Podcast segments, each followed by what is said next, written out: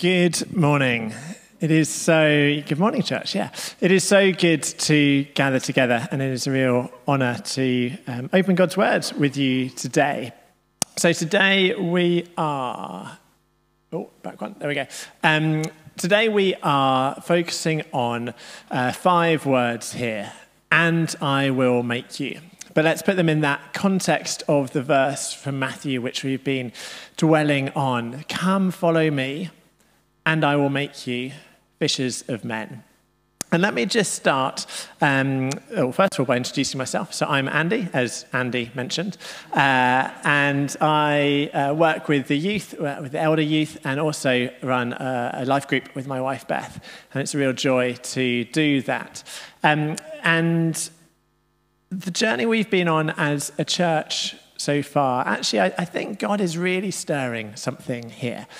And I just want to kind of highlight that and almost put today just in kind of 30 seconds of context, if I may. So, some of you may remember last year we did a whole load of talks around the kingdom We called it Kingdom Life. And that looks at what is the vision of the kingdom? What is the kingdom of God?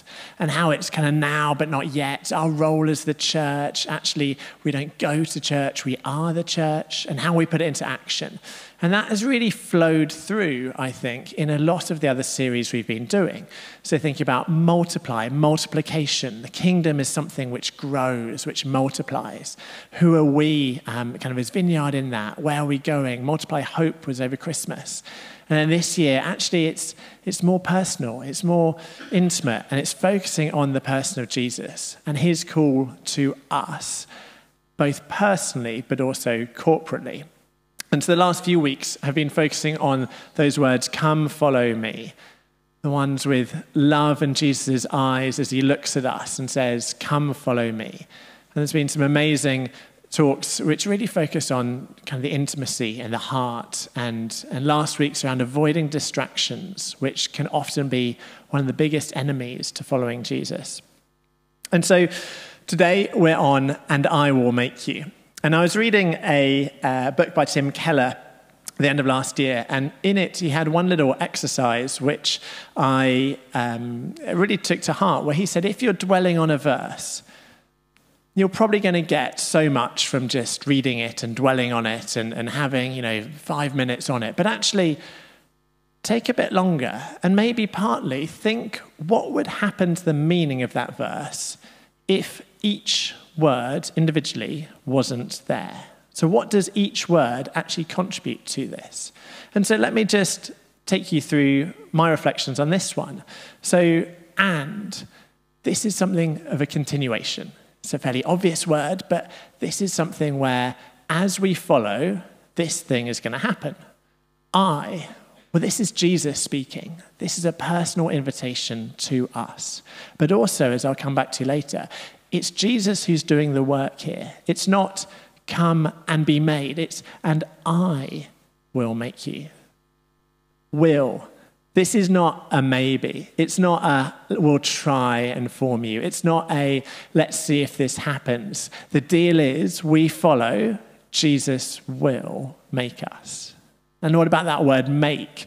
Well, it's quite a common word in the Bible and has lots of different meanings. But the main thing I want to kind of share with you today is it's an active doing kind of a make. It's a bringing forth, it's a yielding fruit, it's a active formation of that word. And then finally, you. This is a personal invitation. This is directed to us. This isn't just some corporate initiative. This is about relationship. And I will make you. At this point, let me give you um, a little bit more background to, to who I am. So, I uh, work as a consultant helping companies with their strategy, um, normally sustainability strategy, which I really enjoy doing and tackling some of the big challenges and thinking about how you can put plans together, what can work, how you can do things in the best way. Um, and one of the uh, things which they always ask is, you know, how can we make this happen? You know, how can we make this goal that we've achieved, which quite often some leader has dreamt up, you know, one morning over coffee and gone, yep, by 2050 we want to do this. Fantastic. Do you have any idea how you're going to do it? Nope. No. Okay, well, we're here to help. So, you know, let, us help you on that journey. And um, I want to share with you, uh, maybe I'm letting all my secrets away. Um, or that arrow hasn't quite gone the 3D mode it was meant to. Never mind. I want to share with you some five questions which pretty much form 80% of my job. Uh, so if you want to do strategy, pretty much just learn these five questions and you'll be there. Where are we? Where are you? What's going on? What's, wh- where do you find yourself? What's your surroundings? Also, where, where have you come from? So, where, where are you now? Where are you going? Well, actually, often it's some, you know, nice shiny visions, I say, in the future, some, some destination we want to get to. What, what is it? Let's try and put more detail around that. Well, what's the best route to get there? You know, actually, how can we get there? Are there different options? Who can help us get there? And what are the next steps? And all of this then put into uh, hopefully some nice, shiny document. There's your roadmap, there's your plan. Lovely. We all feel happy about it. We know where we're going.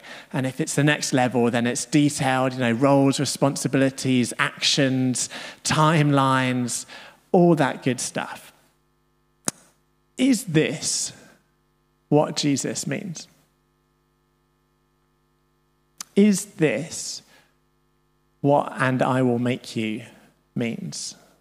Well, let's dive into this just slightly more and stick with this kind of analogy, as it were, of being on a journey. You see, I think in some parts it's similar, but in other parts it is quite significantly different. So, what, what's similar? There is a vision we have a vision, right? I said that last year we spoke about the vision of the kingdom of God and what a glorious, amazing, and so needed vision that is. We know where we're going. That much is set. It's Jesus' full reign on heaven and on earth. And secondly, it is really helpful to know where we're at and also to be real about that. You know, if we're in a tough situation, if there's heavy burdens on us, if there's sadness, if there's rocky ground around us, if there's joy around us and new life, and however we find ourselves today, it's actually really good to know where we're at. But then I think things start to change. And the call of Jesus isn't about some nice, shiny strategy document. It's not about that 2050 goal, which we may or may not achieve. You see, the thing about our vision is that Jesus has brought it into play already. It is the kingdom now and also in the future.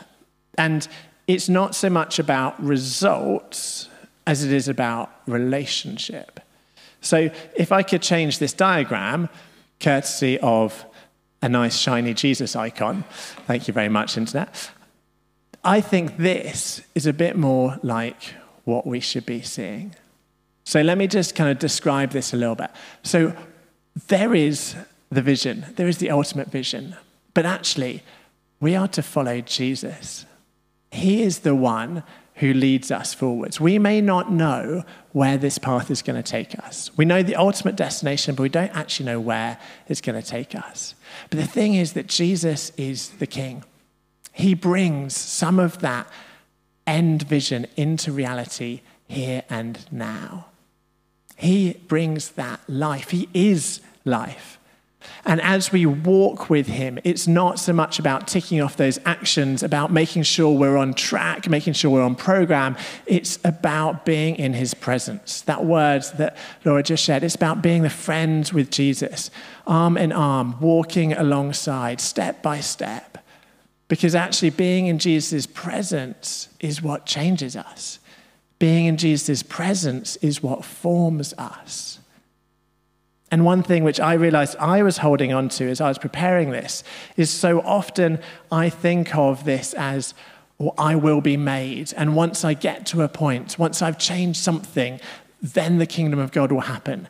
That's, that's not right. That's not right. This is about life. This is about us having a life calling to walk with Jesus, to do the things that Jesus did. And the amazing thing, this is real life. This is where the meaning is. This is where the truth is. This is where life happens. So, maybe you're here saying, okay, this is all great, Andy. There's bits of this which I get, but also you're both talking quite simply, but also in quite a lot of detail with lots of words. Let's make this more practical. Great, glad you asked. So, what is another way of looking at this? This whole kind of forming, making thing. Well, a word that Nigel and Joe often use, which I think is really helpful, is apprentice. It's kind of the modern day equivalent. It is that on the job training and making as we go. And as we look into scripture, and we're going to just about turn to Mark 6 uh, and have a look at how the disciples and the people around Jesus, men and women, were formed.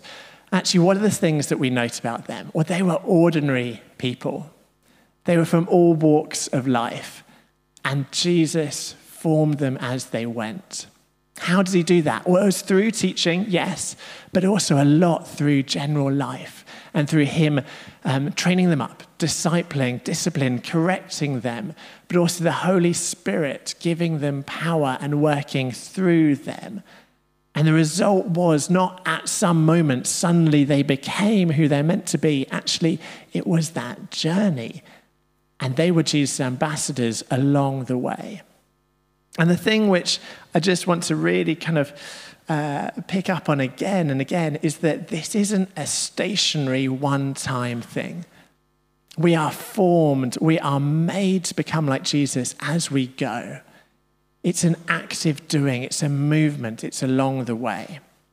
So let's dive into the Bible, and uh, I'm going to read quite a bit here, but then I'll do a little summary at the end. So we're in Mark 6, and uh, as Nigel was saying, and as we have the I Am Mark coming up, it is a, a great book to get into, full of truth, but also full of adventure. And so we pick up uh, here at uh, Jesus sending out the 12, which is verse 6. Then Jesus went around teaching from village to village. Calling the twelve to him, he began to send them out two by two and gave them authority over impure spirits. These were his instructions Take nothing for the journey except a staff. No bread, no bag, no money in your belts. Wear sandals, but not an extra shirt. Whenever you enter a house, stay there until you leave that town. And if any place will not welcome you or listen to you, Leave that place and shake the dust off your feet as a testimony against them. They went out and preached that people should repent. They drove out many demons and anointed with oil many people who were ill and healed them. Let's continue. Imagine you are one of these people. Then King Herod heard about this. This is where the story becomes quite sad. For Jesus' name had become well known. Some were saying John the Baptist has been raised from the dead. That is why miraculous powers are at work in him. Others said he is Elijah, and still others claimed he is a prophet, like one of the prophets of long ago. But when Herod heard this, he said, John, whom I beheaded, has been raised from the dead. For Herod himself had given orders to have John arrested, and he had him bound and put in prison. And this bit, um, uh, I'm going to skip a bit here because it's quite a long story and a really sad story of how John was beheaded for what he challenged the ruling authority, Herod, um, with at that time. We'll pick up the story at verse uh, uh, 30 here. So, as the apostles are coming, coming back, having gone out and preached and healed, so the apostles gathered around Jesus and reported to him all they had done and taught. Then, because so many people were coming and going that they did not even have a chance to eat, he said to them, Come with me by yourselves to a quiet place and get some rest. So they went away by themselves in a boat to a solitary place. But many who saw them leaving recognized them and ran on foot from all the towns and got there ahead of them. When Jesus landed and saw a large crowd, he had compassion on them because they were like sheep without a shepherd. So he began teaching them many things. The story continues. By this time, it was late in the day. So his disciples came to him. This is a remote place, they said, and it's already very late. Send the people away so they can go to the surrounding countryside and villages and buy themselves something to eat. But he answered, You give them something to eat. They said to him, That would take more than half a year's wages. Are we to go and spend that much on bread and give it to them to eat? How many loaves do you have? He asked. Go and see. When they found out, they said, Five loaves and two fish. Then Jesus told them to make all the people sit down in groups on the green grass. So they sat down in groups of hundreds and fifties, taking the five loaves and the two fish, and looking up to heaven, he gave thanks and broke the loaves. Then he gave them to his disciples to distribute to the people. He also divided the two fish among them all. They all ate and were satisfied, and the disciples picked up 12 basketfuls of broken pieces of bread and fish. The number of men who had eaten was 5,000. And then one final bit here. Immediately, Jesus made his disciples get into the boat and go on ahead of him to Bethsaida while he dismissed the crowd. After leaving them, he went up on a mountainside to pray. Later that night, the boat was in the middle of the lake, and he was alone on land. He saw the disciples straining at the oars because the wind was against them.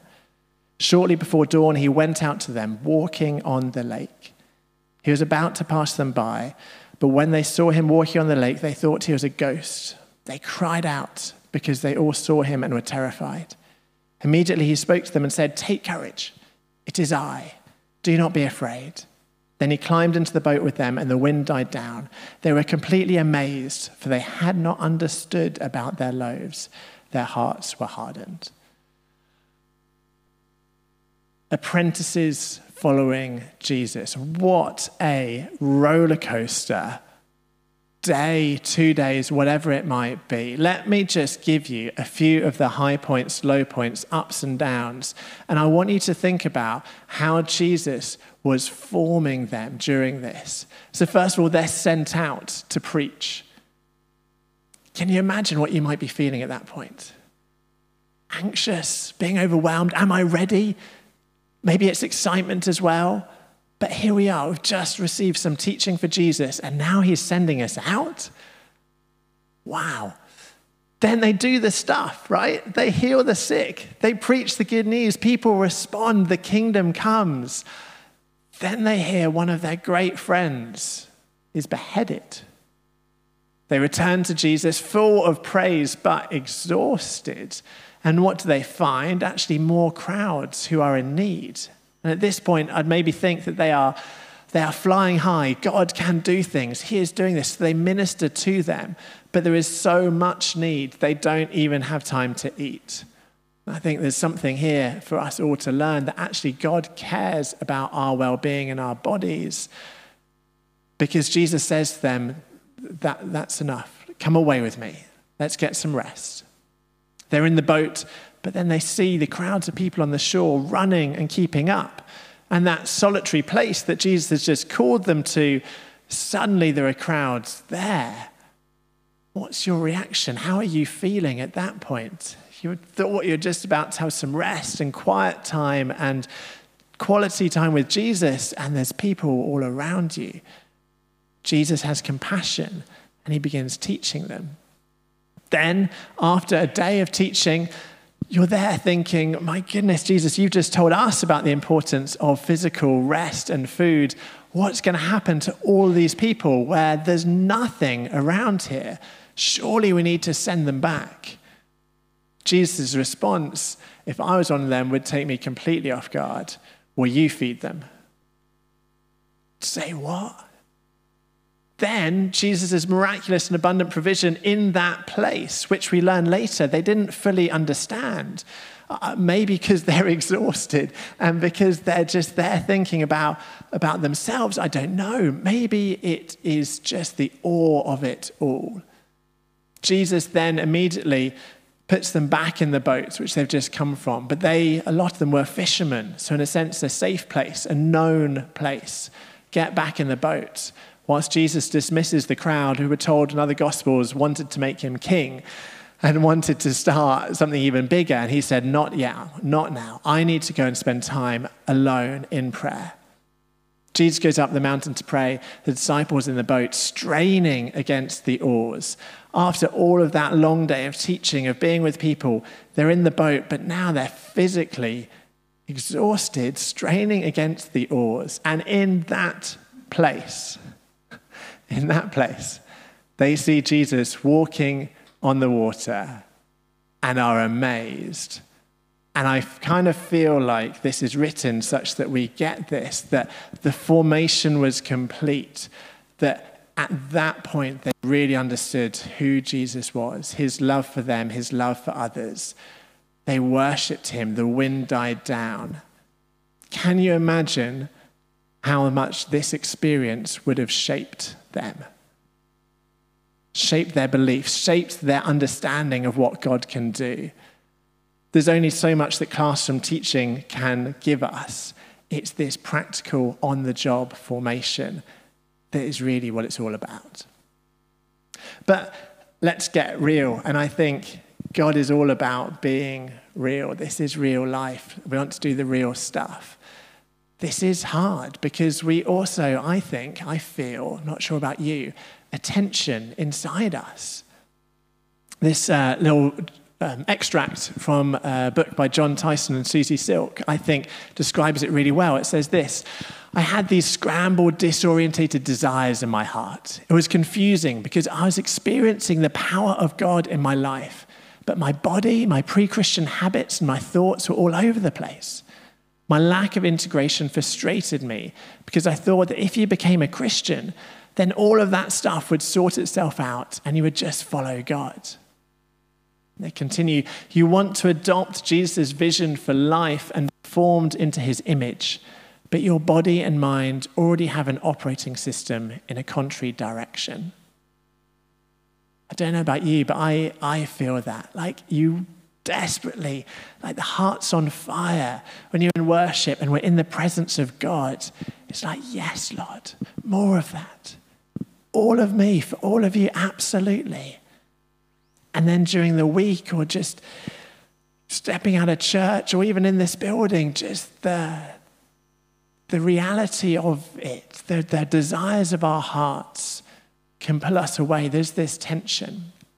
And actually, I want to suggest there's two major challenges, and I'm sorry if you can't quite see that heart and culture. Actually, what is going on in our heart? What are those desires? How can we reform those? And also the culture. Our culture is a major challenge, but also that talks about community. Who do we have around us? What sort of culture are we living in? And I don't have time to dig into this. In fact, I've prepared a, a, set, for, a set of questions for life groups to think about this week. But what are some typical responses to Jesus' call? Well, in the Bible, there are lots of different stories. And it ranges from distraction to pure rebellion to delay to faith. And actually, beneath those, I'd argue that there's attitudes of the heart behind those. We're seeking comfort, we're seeking our self image, we're seeking certainty, we're seeking others.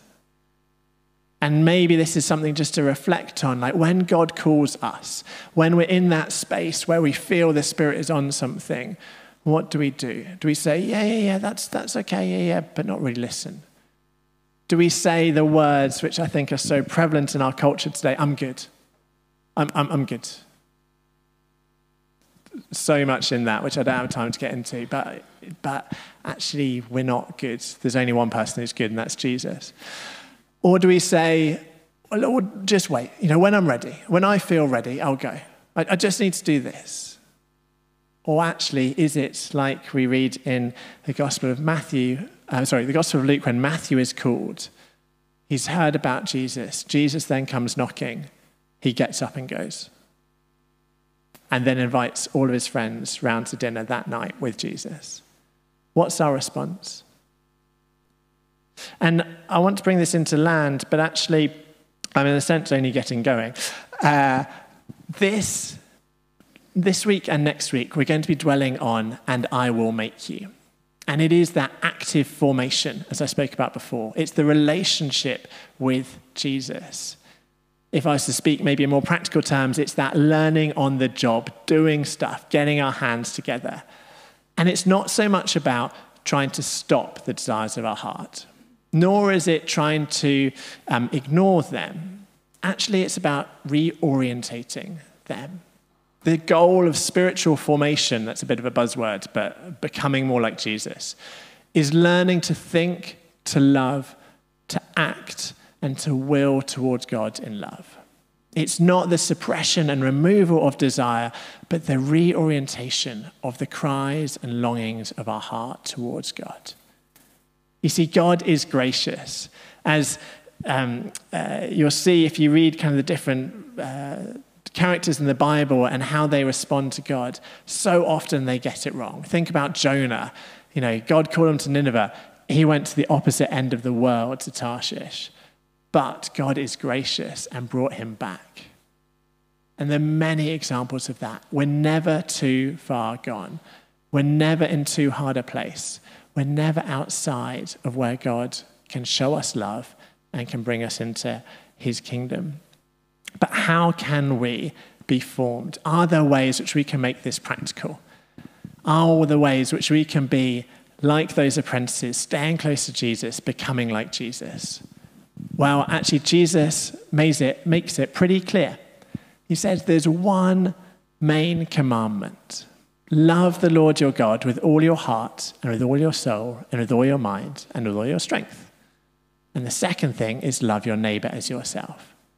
But let's just zoom in on that bit. How can we love God? How can we orientate ourselves and walk in the day to day life, in the Monday at 8 a.m., in the Thursday 3 p.m., in the reality of life. How can we do that for God? And how can we experience the fullness of God? And so, what I've done is actually taken a few different bits of uh, literature and questions which people have made about these four different areas. And on the coffee stand at the back, there are some printed copies of these.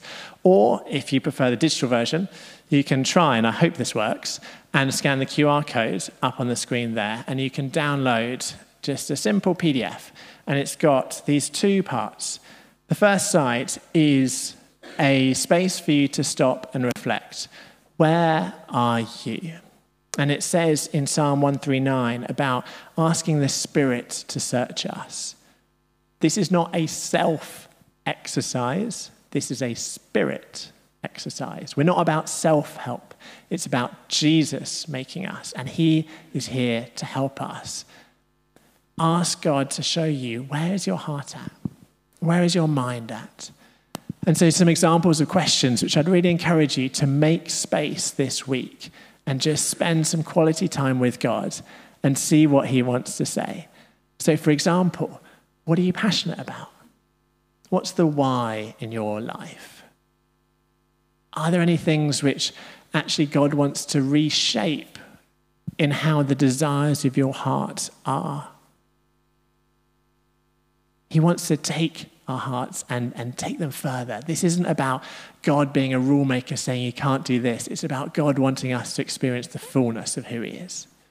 Soul, it's about motions, it's about who we are expressing them. Mind, it's about what we fill our mind with, how we think about God. Actually, are there some ways there God wants to, to reshape? Other ways which we can think how God thinks? And then finally, strength that's our, our, our body, our resources, our time. Actually, are we trusting God with all of these? And again, if you're in a life group, I'd really encourage you this week to be taking some time of doing this together because together we can help one another go further.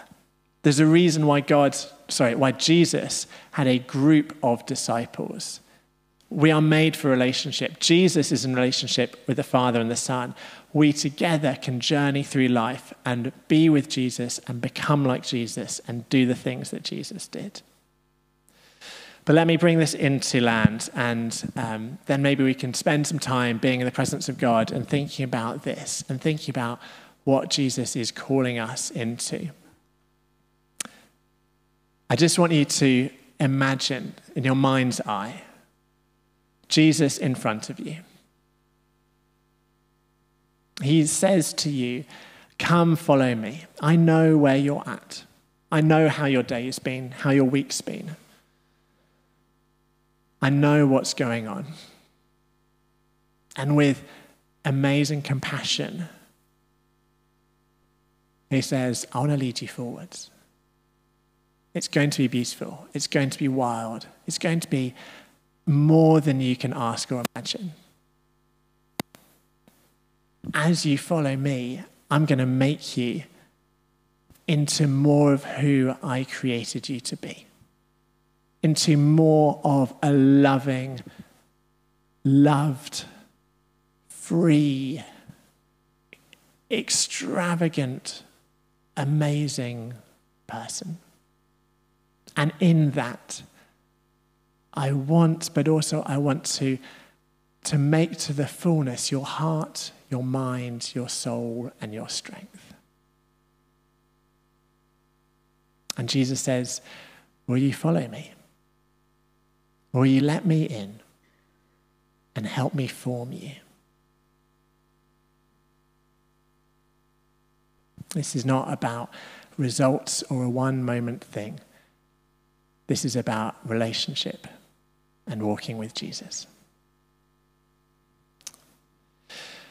So I just invite the band to maybe come back up and we'll just take a moment of just being in that space, just seeing what God has to say